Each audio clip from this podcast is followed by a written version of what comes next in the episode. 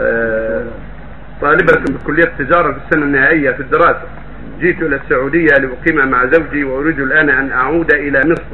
وأريد أن أكمل دراستي في الكلية ولكن هناك اختلاط في الجامعة كما أن الأوضاع داخل الجامعة غير إسلامي. مع وجود طلاب في الكلية بجوارنا وأم أم لا أكمل كما أنني إذا لم أكمل دراستي فهذا يسبب غضب والد والدتي علي. فماذا أفعل؟ لا تكملي. ليس لها ليس ليس لها تكمل. ما دام فيه الاختلاط والاجتماع بالشباب هذا يفضي إلى فساد كبير. فلا تكمل. تكمل في بيتها ما يسر الله لها من التعليم. تسمع من الإذاعة شيء طيب.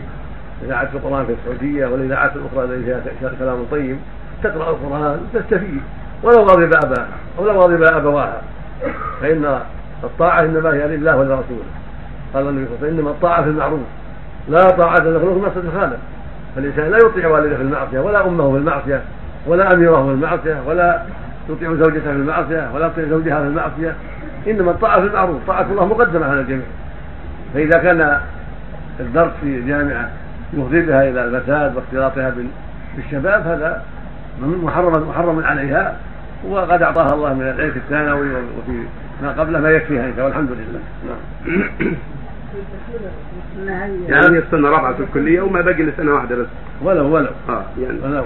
يكفي هذه حصل إن شاء الله. طيب آه، إذا كان في يعني في طلبة في الجامعة لكن في فصل يعني الطلبة يجوا على لحالهم والطالبات الطالبات في مكان جنبيهم بس في فصل يعني. بس ما في يعني حجاب بينهم والدكتور امامهم وهل في إجابة؟ ولا هذا قد يقال الجواز إذا كان على جانب وهم متسترات محتجبات أما مع مع عدم ذلك فهو الشر حاصل. والبلاء حاصل نعم. وثم خروجهم جميعا ودخولهم جميعا يهدي إلى ذلك. فالذي يظهر انه حتى ولو كانوا على جانب. لأن اختلاطهم بهم عند الدخول والخروج والاشارات تفضي إلى شر كثير. نعم.